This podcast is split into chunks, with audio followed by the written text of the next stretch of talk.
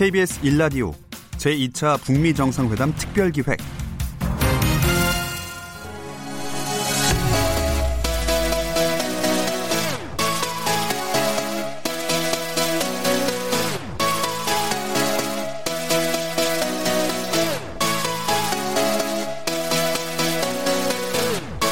KBS 열린 토론.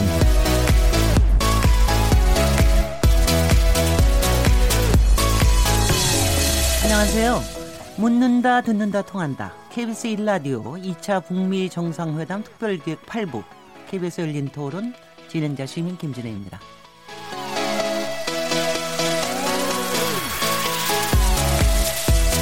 베트남 하노이에서 오늘부터 이틀간 2차 북미 정상회담이 시작됐습니다.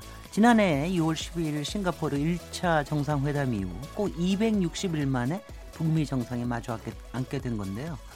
큰 틀에서 양측 정상은 비핵화에 대한 구체적 결과를 내야 한다는 데는 의견을 같이 하고 있습니다.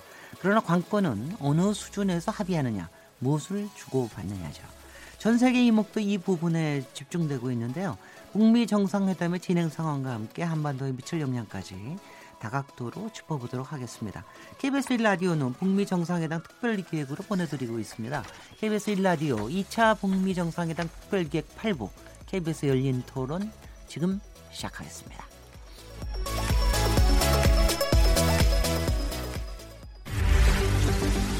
North Korea, we've been in touch with North Korea. We'll be meeting with them. 오늘 이렇게 다시 두 손을 맞잡기까지 참으로 긴 시간이 흘렀고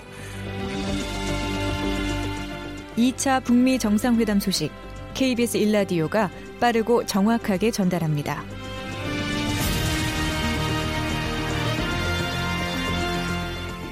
KBS 열린 토론 어, 토론에 들어가기 앞서서 정치자 여러분께서 토론에 참여하실 수 있는 방법 안내해 드리겠습니다. 현재 2차 북미 정상회담이 진행 중인데요. 지금까지 김정은 위원장과 트럼프 대통령의 행보 어떻게 바라보고 계십니까? 두 정상의 인상 깊은 발언과 행보들이 있다면 보내주시고요. 또한 청취자 여러분은 이번 2차 북미 정상에서 어떤 결과가 나오길 기대하고 계시는지요? 또 지난 1차 북미 정상과는 어떻게 달라야 한다고 보시나요? 여러분의 기대와 우려 함께 보내주십시오. 문자는 샤프 9730번으로 참여하시면 되고요. 단문은 50원, 장문은 100원의 정보 이용료가 붙습니다. KBS 모바일 콩 그리고 트위터 계정 KBS 오판을 통하시면 무료로 참여하실 수 있습니다.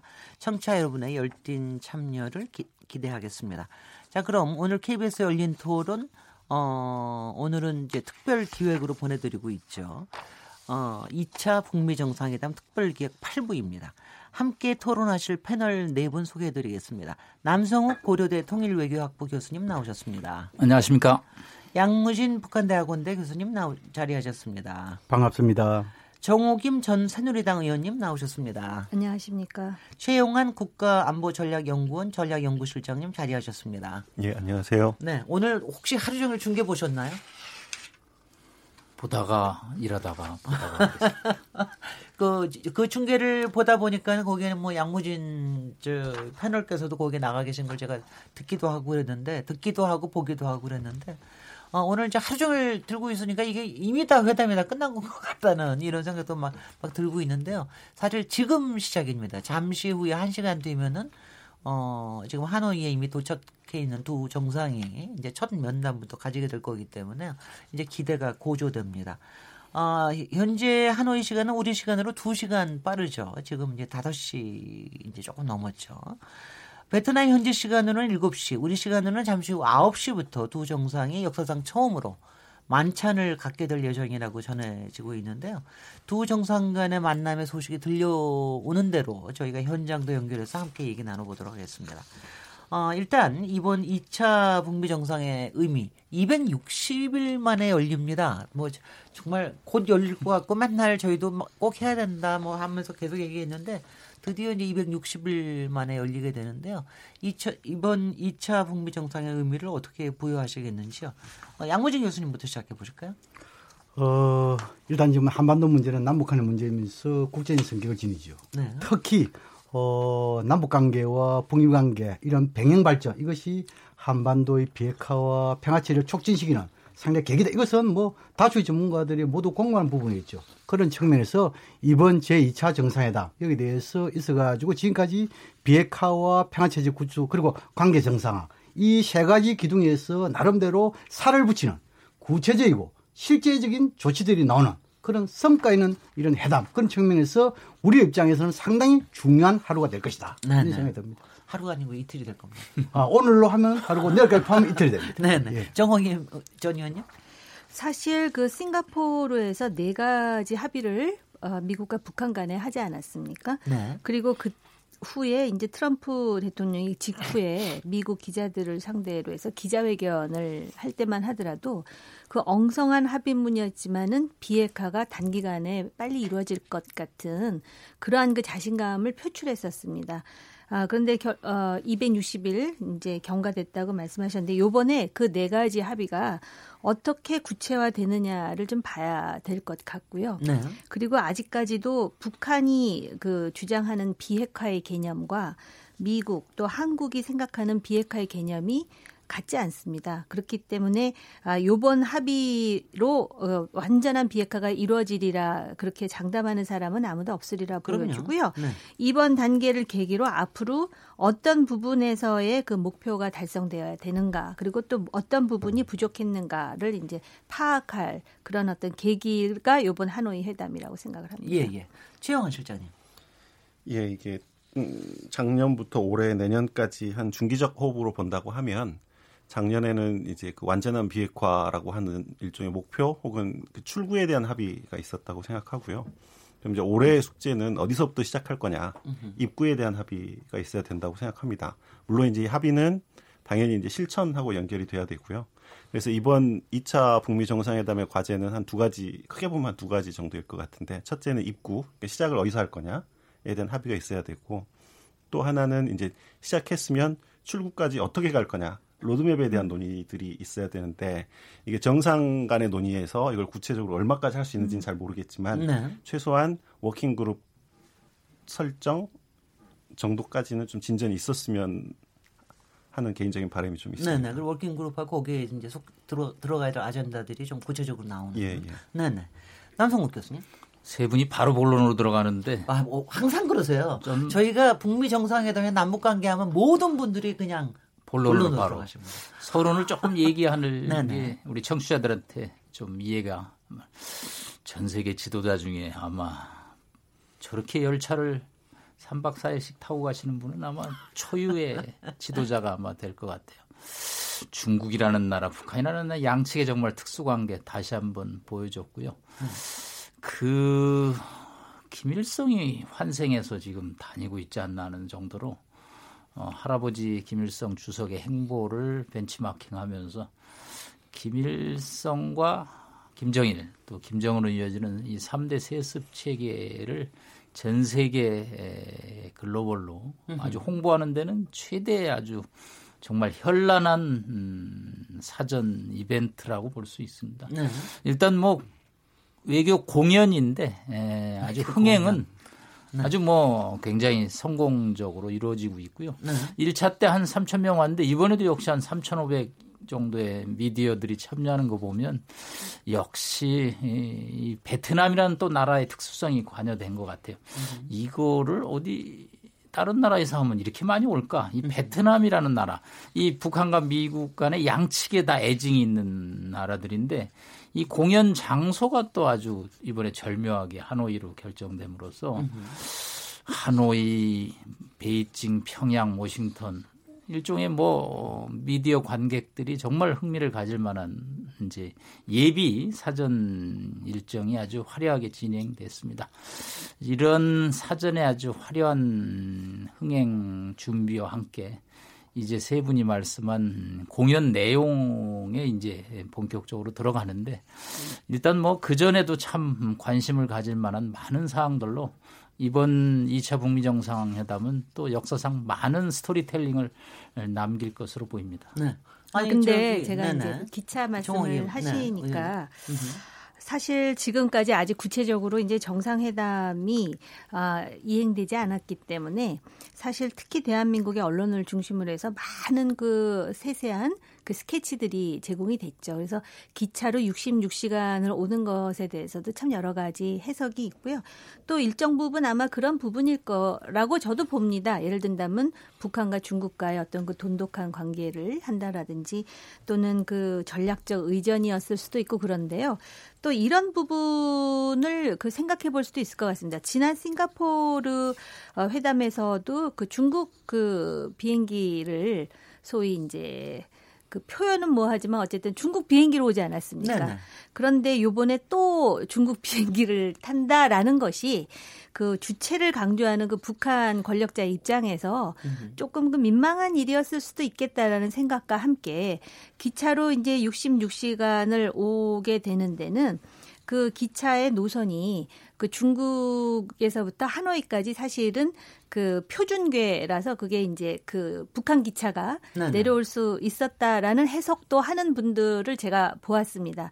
사실 동남아의 그 철도는 어 표준궤가 아닌 협궤인데 어 이상하게 그 중국에서 하노이까지는 표준궤랍니다. 그 이유는 바로 그 베트남 전쟁이 한창일 때 중국으로부터 많은 그 어, 물자를 지원받기 위해서 그래서 그런 것들이 전술적으로 고려됐다라는 해석도 있다라는 말씀을 좀 소개해드리고 싶습니다. 단지 그럼에도 불구하고 어, 하노이까지 어, 기차로 들어오지 않았던 이유는 어, 소위 이제 그 어, 방탄 그 승용차라든지 여러 가지 그 물자들을 같이 수송해야 되는데 어, 별로 이용하지 않은 중국서부터 대, 아, 하노이까지의 그 표준계가 이제 여러 가지 면에서 네. 그 문제가 있을 수 있다 해서 거기서부터는 이제 그 차로 왔지만 그런 부분이 있을 수도 있다. 사실 김정은 위원장이나 북한 측에서 북중 관계 내지는 다른 여러 가지 이유로 어, 이렇게 기차를 이용한다라고 설명한 바는 없기 때문에 네. 우리가 다양한 해석은 가능하리라 보여집니다. 아 실제로 떠날 때도 기차는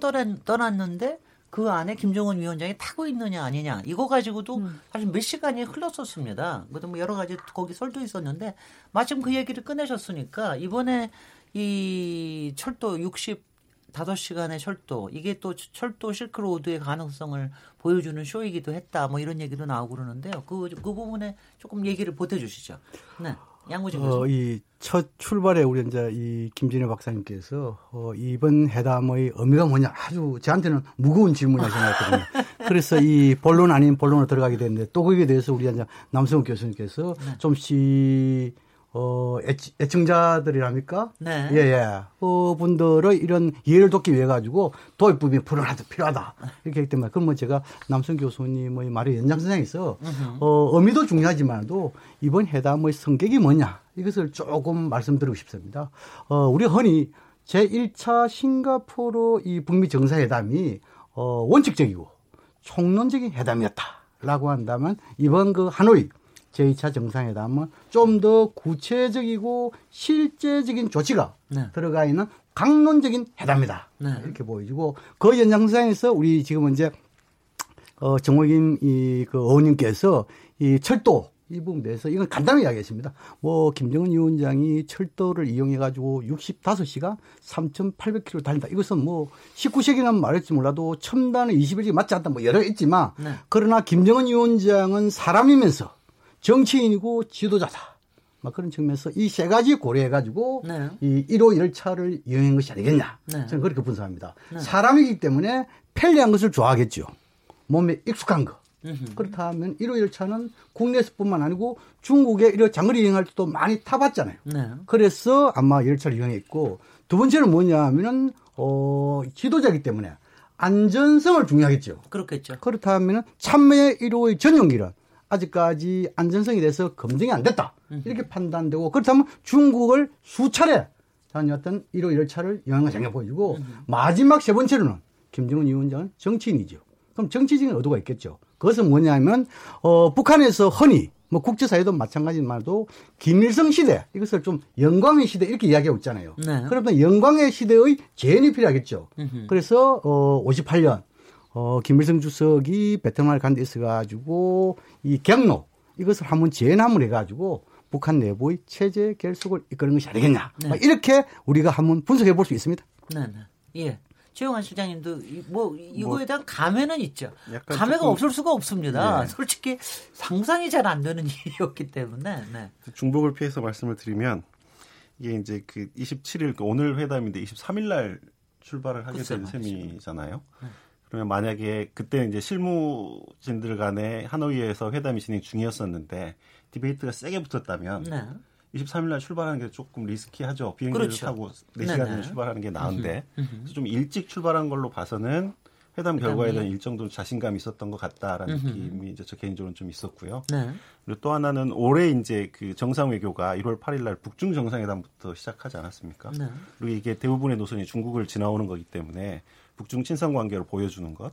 이게 이제 북한으로서는 중국한테 신세를 진 셈이고 중국은 사실 굉장한 favor를 준 셈이기 때문에 그럼요. 그 올해 향후 게. 음. 진행 한반도 상황 진행 과정에 있어서 중국의 영향력이 작년보다는 올해 중국이 훨씬 중요한 플레이어로 작용하겠구나라는 느낌을 주는 여행이었습니다. 네네. 아마 그, 저, 그 자- 저, 연관돼서 잠깐만 질문 드리면은 기차에 있는 동안은 사실은 상세하게 진행되는 회담 일, 회담 내용을 금방금방 이렇게 여- 연결받지는 못했을 거다. 또 지도하기도 쉽지는 않았을 거다. 그래서 내리자마자 사실은 바로 그 대서관으로 가지 않았습니까? 그러니까 예, 예. 여기서 이제 여기서만 어, 체크를 해도 충분하다는 그런 사인이었을까요? 그게 확실하게?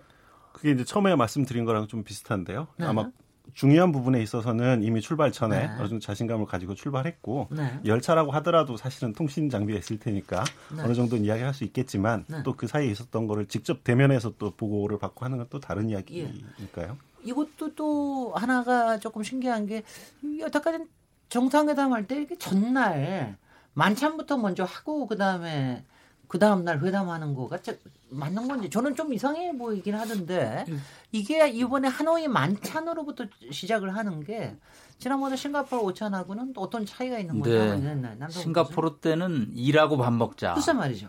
네. 이번에는 밥 먹고 일하자. 글쎄요. 쉽게 표현하면 무슨 그렇습니다. 일 무슨 일입니까? 일단 오늘 백악관에서 2 플러스 2 회담으로 이제 발표가 났습니다. 네. 북한 쪽에서는 이영호 외무상, 그 다음에 김영철 통전부장이고요.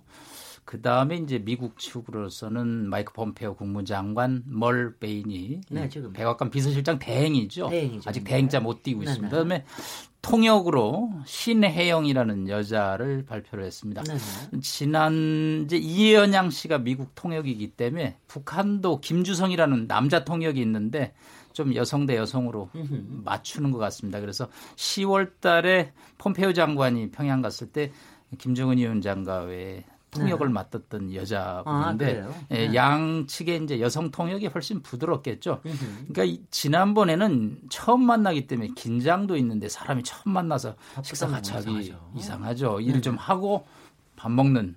그래서 그때는 뭐 만찬 때 북한이 8명, 미국이 7명, 뭐 차관급 멤버까지 다 참여했는데 이번에는 장관급으로 딱 둘둘 해서 어 먼저 지난번에 얼굴을 익혔으니까 우리가 뭐 페이스를 익힌다는 미국 사람들 표현인데 일단 20분 개별로 환담하고 1시간 반 정도 이제 만찬 들어가는 이유는 이미 1차 때 얼굴을 익혔기 때문에 이제는 뭐 환기한 분위기에서 식사하고 뭐 일해도 분위기가 아, 딱딱하지 않다. 이제 그런 측면이 근데- 반영된 것 같습니다. 네, 근데도 2 플러스 2만 한다라는 뜻은 조금 더 긴밀하게 뭔가 얘기하겠다는 뜻 아닙니까 혹시? 어, 예, 그렇습니다. 근데 우리 남성 교수님께서 싱가포르 사례 들면서 어, 일하고 나서 밥 먹자. 또 이번에는 밥 먹고 난 뒤에 일하자. 이것은 선후 관계를 분명히 이야기하는 겁니다. 이것은 어찌 보면 미국의 시각입니다. 미국은 먼저 비핵화하고 다음에 상황 주차하자. 순차성이잖아요. 이렇게도 해석해 줄 수도 있는 장이고 예, 그는 뭐, 네. 어, 제 이야기고요. 그럼 지금 이제 저는 오늘 밤이 상당히 중요하다. 글쎄요. 어, 이 지난 싱가포르 이 회담은 하루였고 이번은 1박 2일이잖아요. 1박 2일에서 어, 오늘 저녁에 이 예를 들어 가지고 단독 회담과 만천 그것도 지금 만천의 배석자 두 명밖에 없잖아요. 이것은 뭐냐면 단독 회담의 연장선상에 봐야 됩니다. 제가 오늘 밤에 모든 중요한 것이 다 결정된다. 저는 그렇게 분석합니다. 네네. 왜냐하면 지금까지 실무자 간에 이 지금 이제 비핵화와 상조 조치에서 얽힌 게 너무 많지 않습니까? 글쎄요. 실무자 할 수가 없어요. 그래서 이번에 어, 한 20분이든 30분 단독 회담과 이어서 이 어, 만찬 네네. 여기에서 저는 상당 부분 의사소통할 거예요. 순회 만찬이죠, 완전히. 그렇죠. 네. 거기에서 뭔가 접점을 찾을 거라고요. 그 접점을 가지고 실무자들이 밤새도록 배를 할 거라고요. 저는 그래서 오늘 사실 그 뉴스 들었을 때 two plus two 한다 그래서 야 오늘 밤에 실무자들은 죽었다. 그래서 오늘은. 긴장의 밤이 될 거고 네. 내일 아침부터는 화려한 날이 될 것이다. 저는 그렇게 전망합니다. 아니 그 굉장히 오늘 왜- 왜 이렇게 저기 여러 가지 상징들 은유들을 많이 쓰시는지 모르겠는데. 네, 아직까지 네네, 정원희 이제. 회담이. 아, 시작된 건 아니고 또 실질적으로 지금 만찬부터 하는 것도 솔직히 박사님 말씀하셨듯이 좀 이상한 건 사실이에요. 네네. 그런데 지금 그 양 교수님 말씀하셨듯이 오늘 밤이 중요할 것 같기는 합니다. 네. 뭐가 어떤 그 결론이 나올지는 모르겠지만 그래서 뭐 처음에는 세 사람씩 그 들어간다 그러다가 또 이제 두 사람으로 바뀌었는데 이 면면을 보면은 큰 틀에서 뭔가를 지금 그 결단하자라는 의미가 있는 것이 아닌가라는 생각이 들고요. 이미 그 벅스라는 인터넷 뉴스를 통해서 뭐가 합의될 것인지 다 나왔어요. 네. 공개는 다 됐습니다. 그런데 아, 그럼에도 불구하고 지금 또 김정은 위원장뿐만 아니라 트럼프도 지금 심사가 상당히 지금 복잡한 상황이에요. 국내 정치가 상당히 트럼프 입장에서 보면 고약하게 돌아가고 있습니다. 그래서 지금 그런 상황에서 예, 미국 정부로서는 아, 이번 정상회담을 어떻게 포장하든 성공한 것처럼 보여야 되는 것이고 또 북한 입장에서는 뭔가 자기네들이 영변을 내주는 대신 최대한 많이 뽑아가려고 하지 않겠습니까? 그래서 요번 그 만찬이 중요한 것까지는 맞는데 과연 내일 어떠한 합의문이 발표될 것인지에 대해서는 아, 대한민국 정부의 입장에서는 그러면은 그 합의가 우리의 국익에 어떤 부분은 맞고 어떤 부분은 틀리는지 그러면 앞으로 뭘 하도록 유도해야 될지 이런 것에 대한 구체적인 준비가 필요하다라고 생각합니다. 예, 예. 최용환 시장님은 어떻게 보, 어떻게 보세요? 오늘 밤에 뭐 밤새고 밤새고 막 챙기고 있을 것들이 어떤 어떤 걸 거라고 보십니까? 그 처음에 모두에 말씀하신 것처럼 260일 만에 네. 만나게 되는 건데 그동안 한 아홉 번 친서가 오가지 않았겠습니까? 네, 네. 그리고 이제 그 트럼프는 이제 그 중에 일부는 아, 다른 사람한테 이야기, 나한테만 이야기한 게 있다라고 하는 것들이 있었기 때문에 큰 틀에서의 합의가 굉장히 중요한 것 같고요.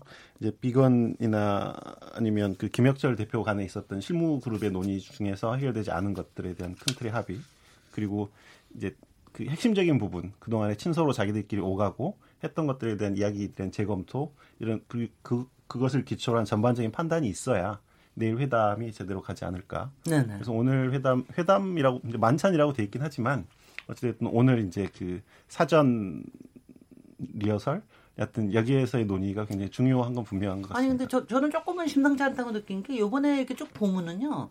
미리 일정이나 뭐 사람들을 발표를 안 하더라고요. 그리고 마지막에 가서 또 바꾸기도 하고 또 이것도 주- 지금 two plus two도 지금 몇 시간 전에 발표된 거거든요. 네, 조금 전에 그러다 네, 보니까 아마 대법관에 이것도 나왔죠.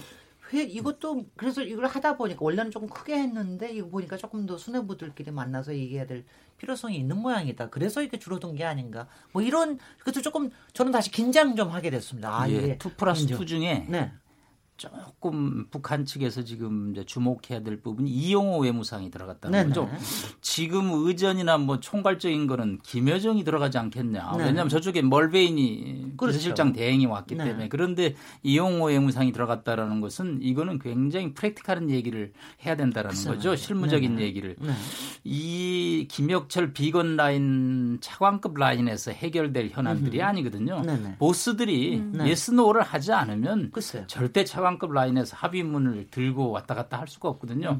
그래서 실무 라인에서 여전히 이견을 좁히는데 에, 만만치 않다. 네. 그래서 결국은 장관급에다가 핵심 2 플러스 2그 네네. 그런 것 같아요. 이쪽은 아무래도 트럼프는 개인기에 의존합니다. 음흠. 본인의 어떤 즉흥적이고 현장에서의 에, 근데 김정은 위원장은 팀플레이 중심으로 가거든요. 지금 네. 오자마자 대사관을 방문하고선 두문불출이에요. 음흠. 나오질 않습니다. 실무자들하고 회의를 한다라는 얘기죠. 그거를 이제 서포트하기 위해서 이용호 외무상이 들어갔다라는 얘기는 뭐 아까 양 교수님, 정 의원님 다 오늘 밤이 중요하다라는 가닥을 잡아야 되거든요. 저희가 뭐 갈래를 머리카락 좀 갈래를 탄다는 표현 네네. 쓰죠. 오늘 저녁에 가닥을 못 잡으면 내일 또 만나서 글쎄 가닥을. 잡는다는 건 1차 회담 때 성김대사하고 최선희가 판문점에서 일곱 번 만났는데도 안 되거든요. 제가 성김대사를 서울의 호텔에 잠깐 보니까 안 풀린다라는 뉘앙스거든요. 현장 가서도 안 풀리거든요. 그렇기 때문에 오늘 밤에 이2 플러스 2에서 가닥을 잡아야지 글쎄요. 내일 합의문이 나온다 이렇게 봅니다. 네, 그럴 것 같습니다.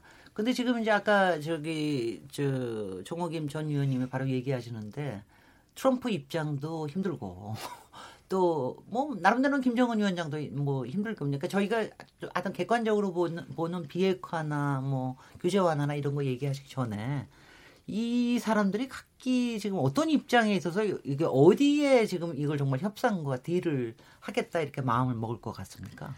제가 볼 때는 지금 이 대북 정상회담이죠. 트럼프 입장에서는 성공하지 않으면 안 될 상황이 됐어요. 과연 이게 근데 우리 한국 입장에서 유리한 것인지 불리한 네네. 것인지는 좀 따져봐야 되는데 네.